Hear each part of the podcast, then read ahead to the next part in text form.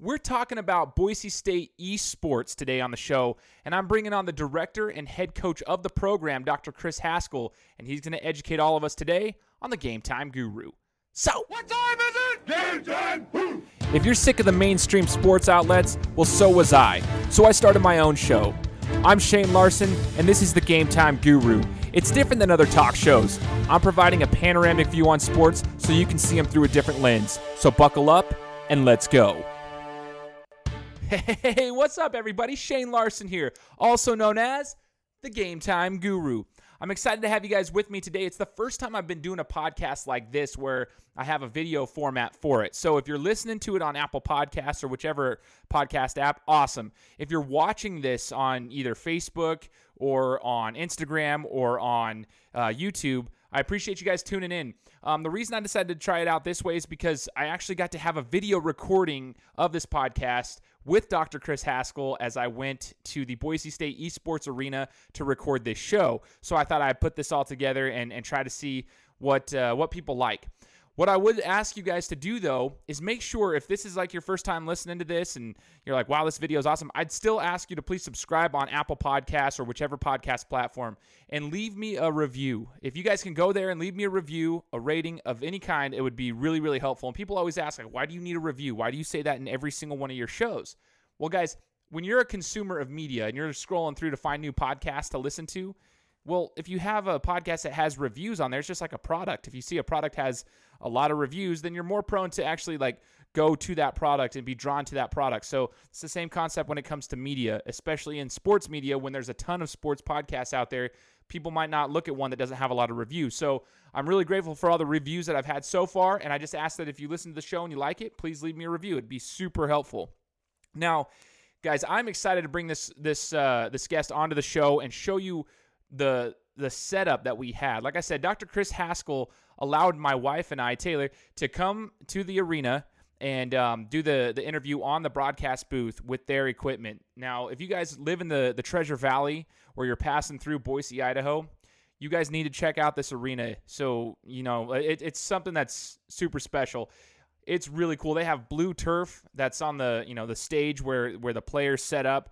Um, they've got an, an amazing broadcast setup, and the program is huge, not just for the players, but for anyone who's trying to get into broadcast and production.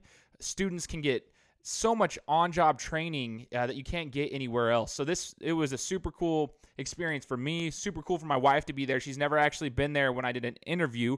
So that was a, a opportunity for me to be able to, you know, showcase my skills and my passion in front of her as well. So I want to, I want you guys to, to buckle up, listen in, and enjoy what Chris Haskell has to say, because this Boise State eSports program is actually really young, but they are blowing up.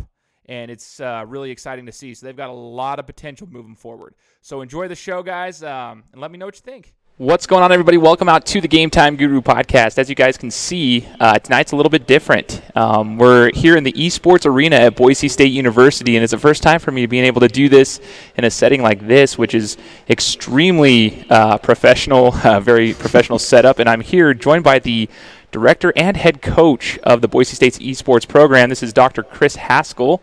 Uh, so thanks for joining us, Chris. You bet. I'm a huge fan of the podcast. This uh, is awesome. Thank you so much. I appreciate it. Um, so I have a couple questions for you here to get started. Obviously, we're in this crazy, awesome um, environment here, this awesome arena. And this started just a couple of years ago, this eSports program at Boise State. Um, Talk to us about the growth of this program and, and your part in getting it started, Doc. Oh, gosh. Okay, so I, I've been a professor at Boise State for twelve years, okay. and I have uh, I've been doing research in games and game-based learning and things like that, and I was honestly just looking for another great keynote topic that I could investigate. So I thought, oh, you know, after-school programs and game programs and competitive gaming in colleges, and I thought, oh, yeah, let me do some research, but I don't... Yeah, I'm an academic, so I don't just research things. I mean, I like interview people, and I'm like filling notebooks full of notes on esports. And it dawned on me that, that collegiate esports in its infancy was about to get massive. And there are these moments in the development of anything brand new, mobile technology, um, personal computing, all of these things, streaming, where the people who recognize the growth as it's about to occur have the opportunity to influence what it becomes.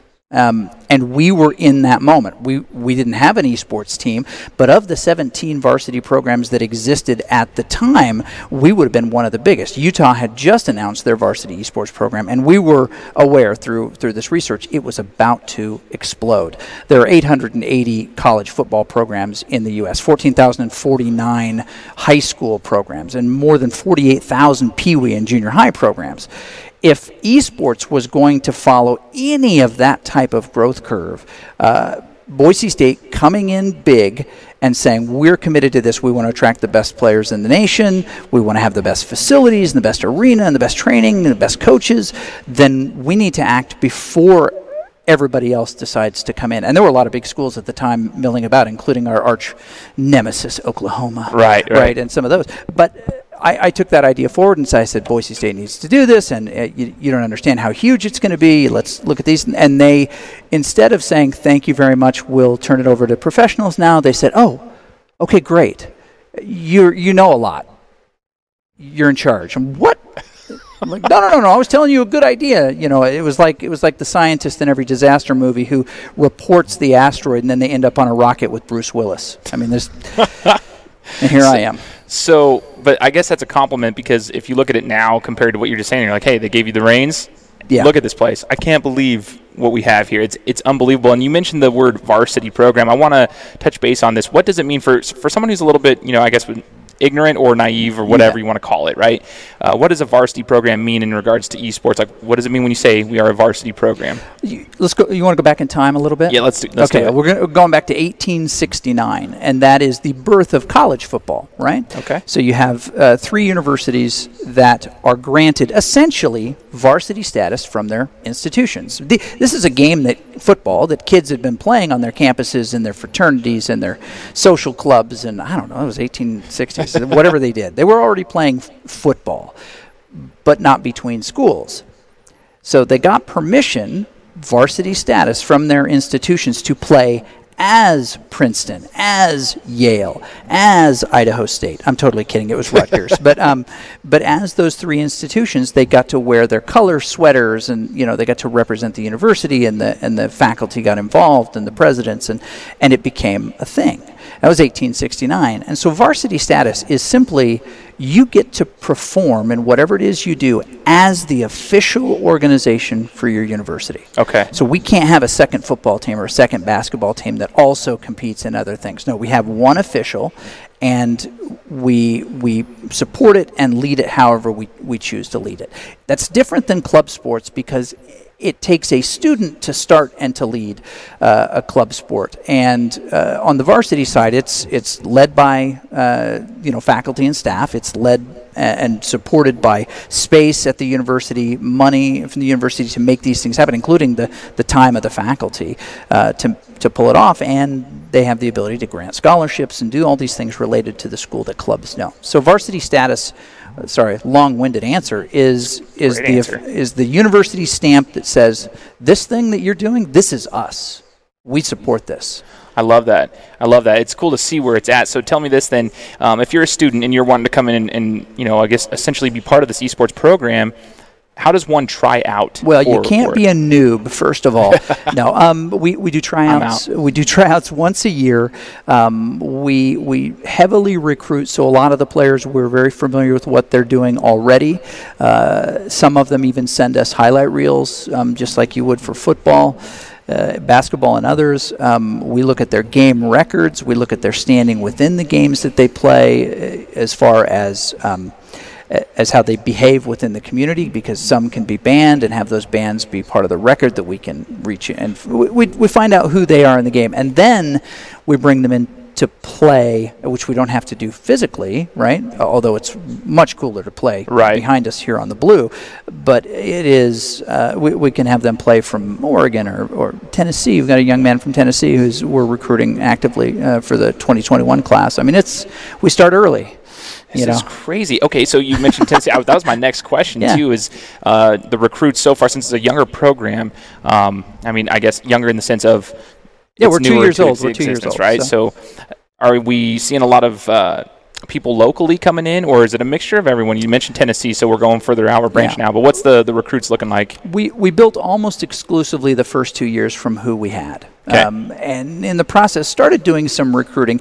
But it, it's a university, a uh, big state university, the biggest university in the state of Idaho. Uh, it's a battleship, right? And battleships are really powerful, but they don't turn very fast. So it, it takes a while to spin up scholarships. It takes a while to spin up an arena and, and space. So we started with who we had, just kids who were excited and wanted to play and were willing to learn. And very quickly, it, we started then searching for that class of twenty twenty and twenty twenty-one, okay. twenty twenty-two. I gotcha, I gotcha. Okay, so I guess explain this to us, the the, the different games that you guys play here at Boise mm-hmm. State. So I know that it, when it first started, there was like four games or five. There was a few games that were here. I can't remember. It was like Rocket League. I was reading up on it. Yep. Overwatch League, maybe? League of Legends, right? Um, has and, it expanded since then? And, and how does that work? Do we have different do, – do all players play this all of the games, or do we have certain players for specific games that go through?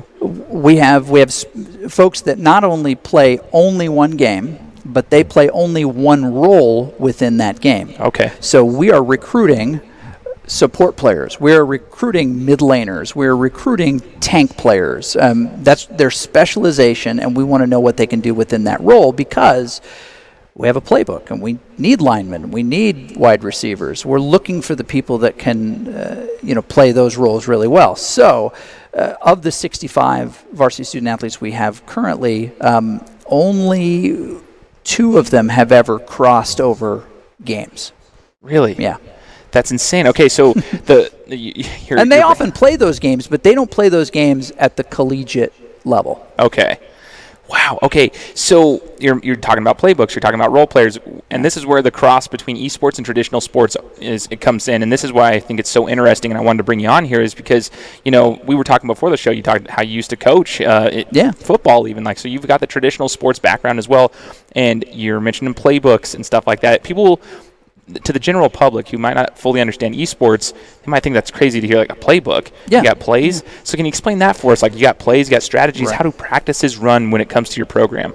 Well, okay. So that's a, it's a it's a really good question because a lot of people think, oh, do gamers, you just let them do their thing, right? right? And uh, any time you have a uh, highly organized team competition, you, you have to prepare. You have to know what you're going to do when things don't go the way that you hope. Right. You have to have a unified understanding of, of what we're trying to accomplish and not just play, you know, I S O doo-doo where everybody just slides out of the way and lets the one person, you know, try to take it to the rim.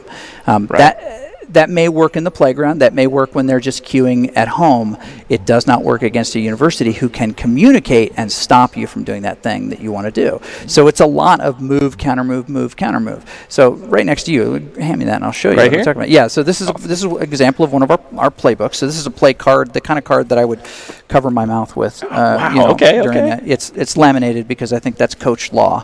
Um, but uh, essentially, we had nine players preparing to. Uh, this was um, this was our conference championship um, play card. Okay. We knew who we were going to play, and we knew which personnel grouping. Just like in football, we wanted in different situations. These situations happen to be maps, right? So w- these are substitutions that we're making based on the different maps that we might play within this map pool.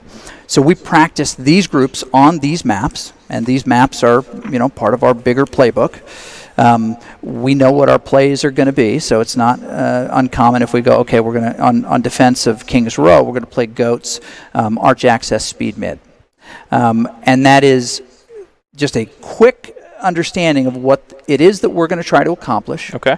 Um, and then, and where, right? So mid is the middle of the map, right? These are all different call-outs for um, where different folks can be. And if they give us something we don't expect, our our quarterback, essentially, our shot caller's job is to is to make the switch on the fly and everybody adjust the role that they've got to do. So when you talk about playbooks, the key is understanding what you're supposed to do in certain situations, you know, and what you're supposed to do um, when you have to change your role and sometimes change your character and how, how we mitigate all of those changing things. It was Eisenhower who said, uh, I always find in planning for battle that when it begins, the plan is useless, but planning is indispensable. right? So we plan, we plan, we plan, and of course it falls apart. It always falls apart. But it's understanding m- more quickly than your opponent what you need to do to fix it that usually turns into victory against two evenly matched teams. That is awesome. It it reminds me, like, you know, the terminology aspect of it is extremely intriguing to me. Mm-hmm. Uh, someone who's not fully educated on the world of esports, but I'm trying to become more educated on it. Yeah. Because, like, for me, you know, to the general public, the a quarterback will call out a play yep. uh, in football. And it's like, you know, pro left, T right, Z wiggle, three twenty-eight H swing on two, and yep. people are like, "What does that mean?" But they know every single. They know exactly what it is, mm-hmm. and it's the same concept for you guys. You practice so much that you know what to yep. do, and then if that breaks down, just like a quarterback, you know, someone gets through the line. Well, all of a sudden, his three-step drop or his five-step drop's completely off. He's got to take off. Exactly. Everyone knows how to adjust, and that's what your practices are for. I think that's insane, and it's it's so cool to see. Well, and it's the reason why this makes sense in college because yes, we're trying to defeat uh, other institutions. We're trying to be other schools. We're trying to, you know, climb in the national rankings. We're trying to win national championships. We're we're lucky enough to, um, in just two years, to have three uh, three different Mountain West conference titles in the games. Our, the whole Mountain West now plays esports. So we we uh, we took the conference championships in Overwatch and in Rocket League this year, and in Rocket League last year. Um, so we know that that's the outcome. But the reason that this is a college thing is that some students, not every student, but some students really like the opportunity to try to become the best that they can for their university at something, whether it's football, whether it's um, you know, graduate students trying to trying to land grants and do really interesting research while they're here. They're trying to do something great at their university. And so this is just an opportunity to build skills that will translate into other things that we haven't even thought of yet. Um, but anytime you put, put effort into planning and preparation and personal and self-analysis and communication and team building, all, all those things, those are they they last forever. Absolutely. Yeah. And and you mentioned the the Mountain West um, has all every every team has a, a an esports program. Yep. Now, so do you play in conferences in esports, or do you play uh, other schools outside of it? Kind of similar to football. Like, is there an in-conference, out-of-conference schedule? How does that work? Yeah. So one of the things that we do that um, is unique because we have this location here, we can uh, we can play any games that we want whenever we want. So we have a regular season, which are matches that we m- make, and then we have essentially tournaments. The Mountain West has tournaments. The um, you know the different publishers who, who make and sell these games, um, they also have their own tournaments, and we jump in those. We're also part of a national organization with over um, two hundred fifty now um, colleges and universities that have official varsity esports program, climbing toward that eight eighty number of football programs, right? Um, right. When, when we started two years ago, we were number eighteen. We were the third F B S school behind um, Well, Utah, who I mentioned before, which are probably our closest regional rival, and Miami, Ohio. Okay. They had official varsity programs as well. Um, and now there are thirty-five, forty, um, you know, F B S programs of the of the one hundred nineteen or however many there are. I don't know that number. Um, it, it's growing really, really fast, and it's about to explode. Um, with uh, with a crazy arms race in the S E C, Big Ten, and Big twelve with varsity really? programs. It is coming. I spent uh, a week at M- Missouri, uh, Mizzou this uh, this summer, just kind of consulting on, on the development of their program, and they're they're going to be the first, but it is it's going to get huge over there. Oh, it's exciting to see the growth of it so far. Like last year here on the show, we did an esports mini series, and I was able to speak to, I, I did an episode where I spoke to a fan, just a fan, yep. a general fan, and he went to the Overwatch League finals in Brooklyn, oh. and he told about the whole experience from buying the ticket to what the entire so experience cool. is like. One of the coolest things I've ever heard because I I, I never thought of it like that, but it's grown so much. And then I also spoke yeah. to a head coach uh, from Bellevue University, yeah, yeah. and um, he, he talked a little bit about um, his program and, and his his whole you know perspective on it and how their their uh, students are to act and stuff. And you were mentioning this before the show, you know, how your your players, your students are supposed to act and conduct themselves. And um, I'm curious because this comes up, and I watched this uh, documentary actually on uh, esports, and they mentioned something to the effect of like, as it continues to grow, grow, especially in, at the collegiate level, um, they're going to have to abide by the same rules that other athletes do yeah. in the sense of testing. And I know that this might be something that we we can or can't talk about, but like Adderall, for instance, it's a, it's a, yeah. it's a topic that comes up. Like, do they get tested for Adderall, uh, caffeine content in a, in a urine sample, stuff like that that gets into the right. deep nitty gritty stuff. Where are we at right there, and where do you see that going in the near future? You bet. That's and that's a great question, and all of that is coming. I mean, regulation over uh, over students is always a part of intercollegiate athletics, right? I mean, whatever that is, whether it's uh, helping to regulate and uh, and influence their academic progress, because it's not just grades, it's actually progress toward degree that makes you eligible. And a lot of people don't know that. They're like, well, if they're flunking all their... No, actually, if they're not taking the right classes, they can be academically ineligible. Um, we follow the N C double A guidelines that our football team, our basketball, volleyball, softball, all of our other varsity sports do. We follow it, and we do it by choice, not because Kurt Apsey or anybody in the athletic department mandates it, because we're we're an academic department. We're not connected to, um, uh, you know, other than being Broncos, we're not connected to athletics. But we follow it anyway. We also follow the Bronco code that all of the student athletes are done, because our, our students are student athletes, and we want them to think about their experience in that same frame. So we follow the same rules. twenty hours of practice a week is the maximum. twenty-four weeks of contact contact a year. Um, that's also a, a policy. That one's much harder because we actually have two seasons. Okay. Um, so we, we're very, very careful. Um, the, the players probably think that I, you know, hate their guts at the end of the season, because we get to the end and I'm like, okay, this was our last practice. Have a great summer, bye. You know, and and we uh, we just because we're trying to follow all of those all those pieces. But you mentioned about um, drug testing piece. That is one part that the N C double A heavily finances and essentially provides the financial support for across those. We don't have that incoming. Okay. Um, and usually that kind of use and abuse is something that's regulated by a much bigger department than ours. I mean, they've they've got people specifically on the training staff who have been nationally trained in how to do those things. That, that's all to say, we're going to do those things. We d- we've not been financially supported to be able to do those things. Um, and if there's ever if there's ever a question whether a student is fit to play, uh, if they're like their normal selves, they just they don't play. And that's my decision, right? Because right. This is collegiate esports, and we're in a campaign of belonging, right? We want these students to be accepted in the same way that the track athletes are accepted. If we do the same things that they do, expect the same things that they do, and we have the same high standards, then it's a lot more likely that they'll start to see this type of competition as something that fits with those other types of competitions. Because, I mean, let's be honest, rowing is a is an N C double A sport, and this isn't weirder than rowing. Right. Right? The hierarchy of weird, playing games is not as easy, or is not as uh, weird as rowing. I'm quoting that, and I'm taking it into a little snippet for Let's the, go. the promotion this, for this This one. Isn't weirder than rowing. I love it, man. Uh, we might have just gotten some haters on that one if they, I, they listened with, to this, with but apologies, who cares? With apologies to the National Federation of Rowers. Uh, I love it. Of left, left-handed rowers.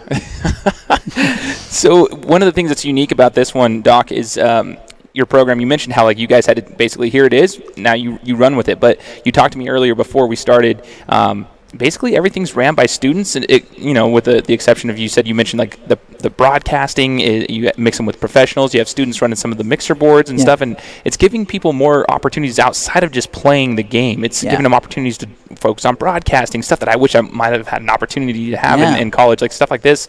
Um, it's giving them a facility and, and, and tools and the right people like yourself that can lead them. Um, where do you see this going and continuing to grow? Do, do we want to continue to let the students have these opportunities and have more people to, to come in here and teach them? Oh, you bet. I mean, the we could not we could not put on the broadcast that we do without without student uh, workers, and many of them get scholarship or even work study for that time. Uh, no offense to the library, but wor- you know, working replay on an esports broadcast is a way better way to earn oh, their yeah. work study than putting away library books. Absolutely. I'm just going to throw that out there. Apologies to librarians. Now, now you've lost most of your librarian listeners. Good riddance. I'm just kidding. But yeah, we could we couldn't do it without them, and they wouldn't have the opportunity to get airtime uh, to build their resume. So we do a competition against uh, Utah State, and we create essentially the byline for that broadcast um, in a document that we share with our students. They copy and paste all of the activities that they participate in, and they put it right on their resume. So uh, Paul Meyer, uh, recently graduated uh, broadcaster for us, did over three hundred hours of esports broadcasts uh, for us in less than two years. Um, he got a professional education. It's not quite ten thousand hours, but I mean, it was a professional education that he can now leverage, because he can claim every single one of those, because you can click on it in a in a digital resume and go straight to the V O D, the video of that, and you can watch him do his thing. It builds a portfolio for it's these a, yeah. these young these young individuals that, you know, they're coming out of school. That's one of the knocks on college, so to speak, is that they come out without a lot of uh, life experience. Well, this is exactly that. Like you yeah, said, it, yeah. it gives them that experience and that portfolio. I think it's phenomenal. Well, think about it this way. I mean, so if there are six players on stage, there are between ten and fifteen other individuals who are supporting and working that event. I mean, right. You've got me and maybe an analyst backstage, um, you know, preparing some coaching and adjustments and things like that. Um, on the desk here, you've usually got three people. You've got a production assistant who's making sure that the lights and the cameras are working right. You've got six or seven in the control room running all the aspects from uh, from switching to camera work to uh, the in-game camera people, which are observers or spectators. You've got the replay operator. You've got the arena lighting and sound operators. You know, it uh, and you've you've got people working social media and making sure that the chat on Twitch is uh, what we would expect of, say, the Pavilion. Uh, it's not Taco Bell Arena anymore. I can't remember what the new name is, but you get Albertson yeah, Stadium, gotcha. For example, right? Yeah, we've got people who are doing that. We've got people working the door and ushing and, you know, doing those things as well. Uh, so it, it's it's an opportunity to be given um, the reins of, of a big broadcast and to be able to let that build your future a little bit. Absolutely. I think it's phenomenal. Just sitting here at this desk in, in this arena is something that's super special to me, so I can't even imagine somebody that's going through school and wants to do this for a living. Like, oh, yeah. This gives them an amazing opportunity. Go and ahead. Th- you know, this, is the, this is the Boise State Game Pants Esports Arena, and this is like nothing anywhere in college. Everybody is trying to build their version of this. Um, and I'll tell you that, you know, directly directly upstairs, um, there are a number of theater spaces um, that that could be um, used in, in future years to house three hundred or five hundred to de- develop a stage in there with the uh, with the Bodo space down here. Um, this, you know, kind of, you know, Uh, we'll call it the coffee house uh, kind of arena, um, is going to get much bigger in years. I'm excited to see yeah. it. I'm blown away from this. I've seen pictures of it on social media, but actually walking in here and actually sitting here and seeing what you guys put together, it's mind-blowing. Now, part of the cool part about this, and it's, I guess it's just tradition with Boise State, is the blue turf. Can you explain oh, the blue yeah. turf over here on the, the playing field, so to speak? We We thought it was really important that our players also have the opportunity to play on the blue. Um, and so on our elevated stage where our players play, um, we secured a, a donation of a thirty-year-old piece of original blue turf uh, taken from Bronco Stadium in nineteen eighty-nine. And this is the Astro Turf, correct? Astro Turf. You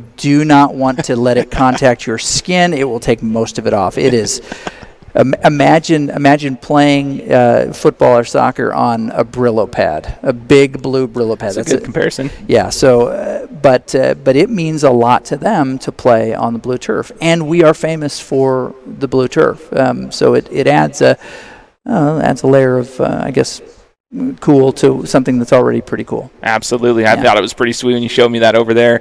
Now, Doc, to finish up, I just want to ask you about yourself a little bit. Let's let's spotlight you um, and your your history with gaming. What got you into gaming to begin with? So, so I'm I'm a child of the uh, of the eighties, um, and I loved arcade games. Okay. I have a collection of vintage arcade games actually at my house, full-sized, like you would see in the pizza place. I have a Pac-Man and a Space Invaders. Really? And a, you know, a, a bunch of them, about eight.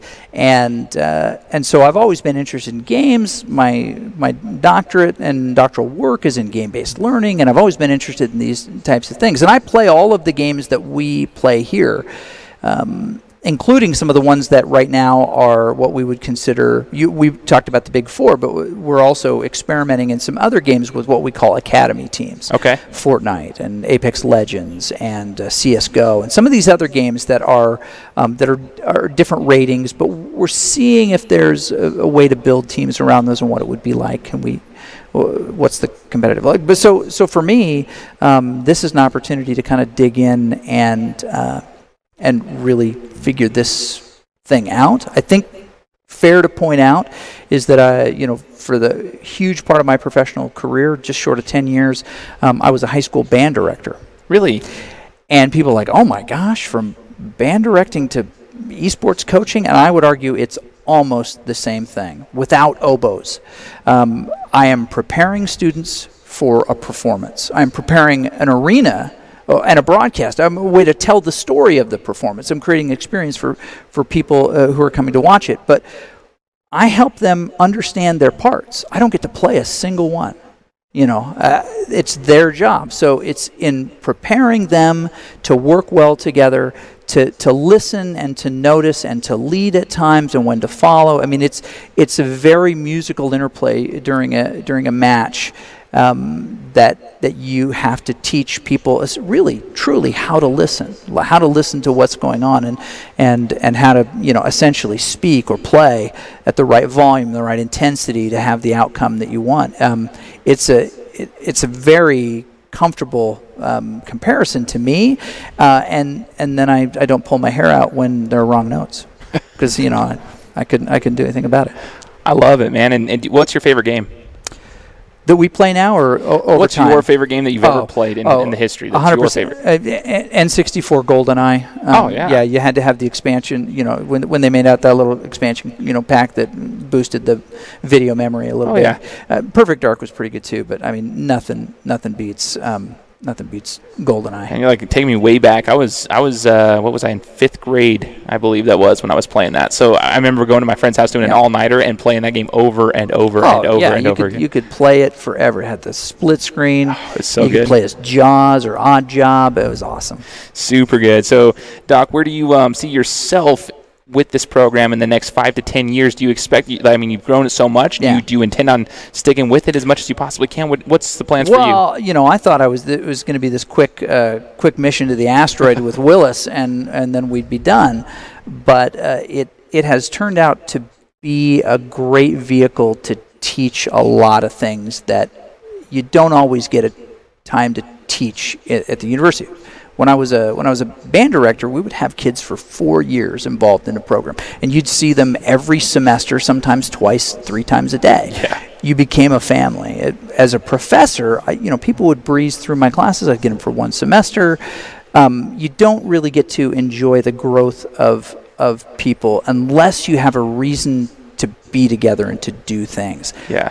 I like this a lot more than I thought I would. It's a lot of work. I mean, the joke is this is the greatest scam ever, right? Right. You know, professor of video games.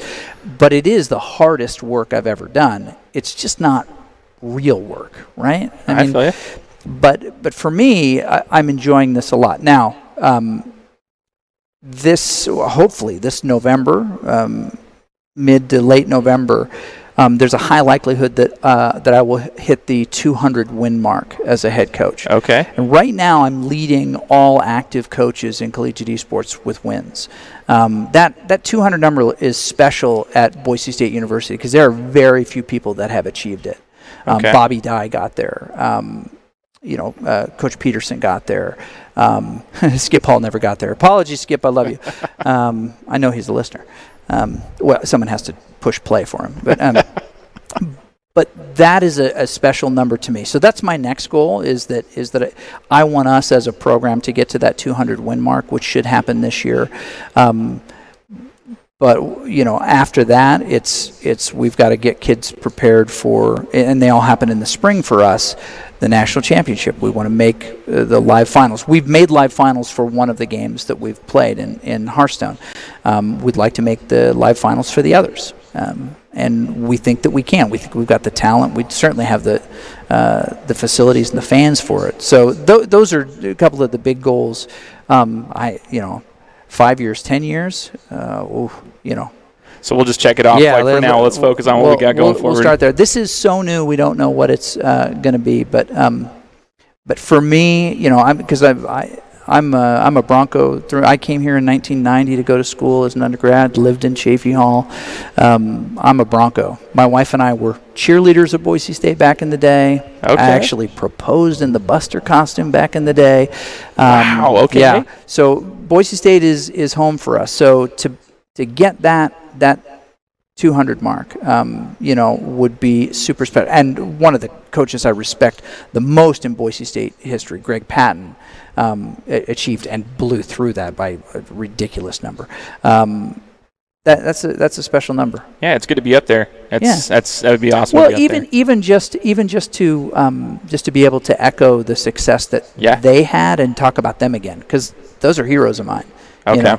Uh, I'd, I've gotten to meet all those guys. Um, Bobby Dye was the head coach when, when my wife and I cheered, so we, we got to know he and his coaches really well. Okay, you know. It brings you back a little bit. Yeah, it does. Some it good does. times. So, and the last thing I just wanted to ask you, we, we were talking about it, what what you guys have coming up here soon. Like part of being, you know, getting better as a team in any sport for that matter is the competition. Yes. And coming up in a, not too far from now, like no. you guys are going to start practicing. You've got a, a a cool match coming up. Can you explain that whole situation? You bet. So uh, Harrisburg University. University in Harrisburg, Pennsylvania won the Overwatch Collegiate Championships, which was essentially sponsored and broadcast by E S P N. Okay. So that's how big it's getting if E S P N is involved. Uh, and I got to go uh, witness that in Houston. Um, every summer there's a, like the N C double A, there's a big uh, collegiate esports um, conference that happens. And they've elected to start putting in a... a match, uh, you know, uh, essentially a bowl game at that. And we have been invited to play the Harrisburg team in Overwatch um, in the middle of July. And so we've been we've been dormant for uh, almost six weeks, and we're going to spin back up here in a, in a minute to uh, uh, to prepare for that. We're taking a, a really well-known and well-respected co-ed squad okay. um, to face their um, their squad, which is all men. Um, and so that there's there's a lot there's a lot tied into that. Now they're a great team, and their director uh, Chet Smeltz is an amazing colleague, and with no criticism of them at all. But when you when you you know when you have a team like this that um, is very diverse, um, yep. you know, and a game of six often has as many men as women on the stage. Um, that tends to say a lot about the people involved without having to say a thing, which is pretty cool. Um, and that the, that they're going to be competitive, and that is a game, that's a match that we can win even against the national champions. Um, that, that we're going to we're going to go there and uh, and hopefully hopefully kind of steer a conversation. Yeah, you're going to compete, and that's uh, yeah. one thing I think is extremely interesting about esports, the, the whole co-ed aspect. Um, that's something you just don't typically uh, you don't you don't yeah. get to see it in other traditional sports at a high level at, at least. And so it's cool that we're you're you're breaking those barriers a little bit in this sense of yeah. allowing that to be something. And well, and and, and I'll add this too, that um, that a lot of universities have started to add. I mean, over on the wall right here, we we pay homage to Maggie um, Borland, who was um, our first female team captain. She's the first female team captain in collegiate history. Okay, but she was our first team captain, um, and and she was hounded big time by the media to you know oh girls can game you know it was it was a, we had to help raise the level of conversation yep. about what it is that she did. Um, Many schools will, will choose a female player to be on their team so that there's an opportunity for inclusion. I'll point out about uh, about the, the female players on our team is that is that they are really, really high-level players, okay. um, amazing people, and even better teammates. Um, we're in a position where we have and attract some of the best players in the nation, and many of those players are female players because they recognize what it is that um, being part of a team really is here. It's right. not, hey, you're the token girl, come and play with us and get in the get in the team photo with us so that we look cool. And a lot of universities have done that. Uh, our our players are huge and, and captains on our team. I mean, they're a huge part of what we do because the space is available. Absolutely. For them, right. Now, Doc, where can we watch Boise State esports? Where can we find you guys and see this? Now you got me all excited about it. And well, yeah. If you can't come to the arena and yeah. you want to watch them, where can we watch you them? Got, you, you come to the arena. It's it's, it's super cheap. It, you know, it's zero dollars to come in and, and, and watch. But um, uh, Twitch, twitch dot t v slash Boise State University. That's it. Yeah, so, I mean, I don't need to spell it with a three or a one or anything. I mean, it's just, it's just Boise State University. I love it. We need to be uh, checking this out. So, guys, once again, Shane Larson here, the Game Time Guru. Awesome. This was an awesome opportunity with Doctor Chris Haskell, uh, again, director, head coach of the Boise State eSports program. We were able to do this interview here in the eSports arena. So, I just want to say thank you for your time tonight. You bet. This was a lot of fun. Great talking to you. Thank you so much. Guys, thanks so much for listening to another episode of my show. Now, if you could go and do me a favor, head over to iTunes, give me five stars, and leave me a review. It would be greatly appreciated. Thanks, guys. Appreciate your support.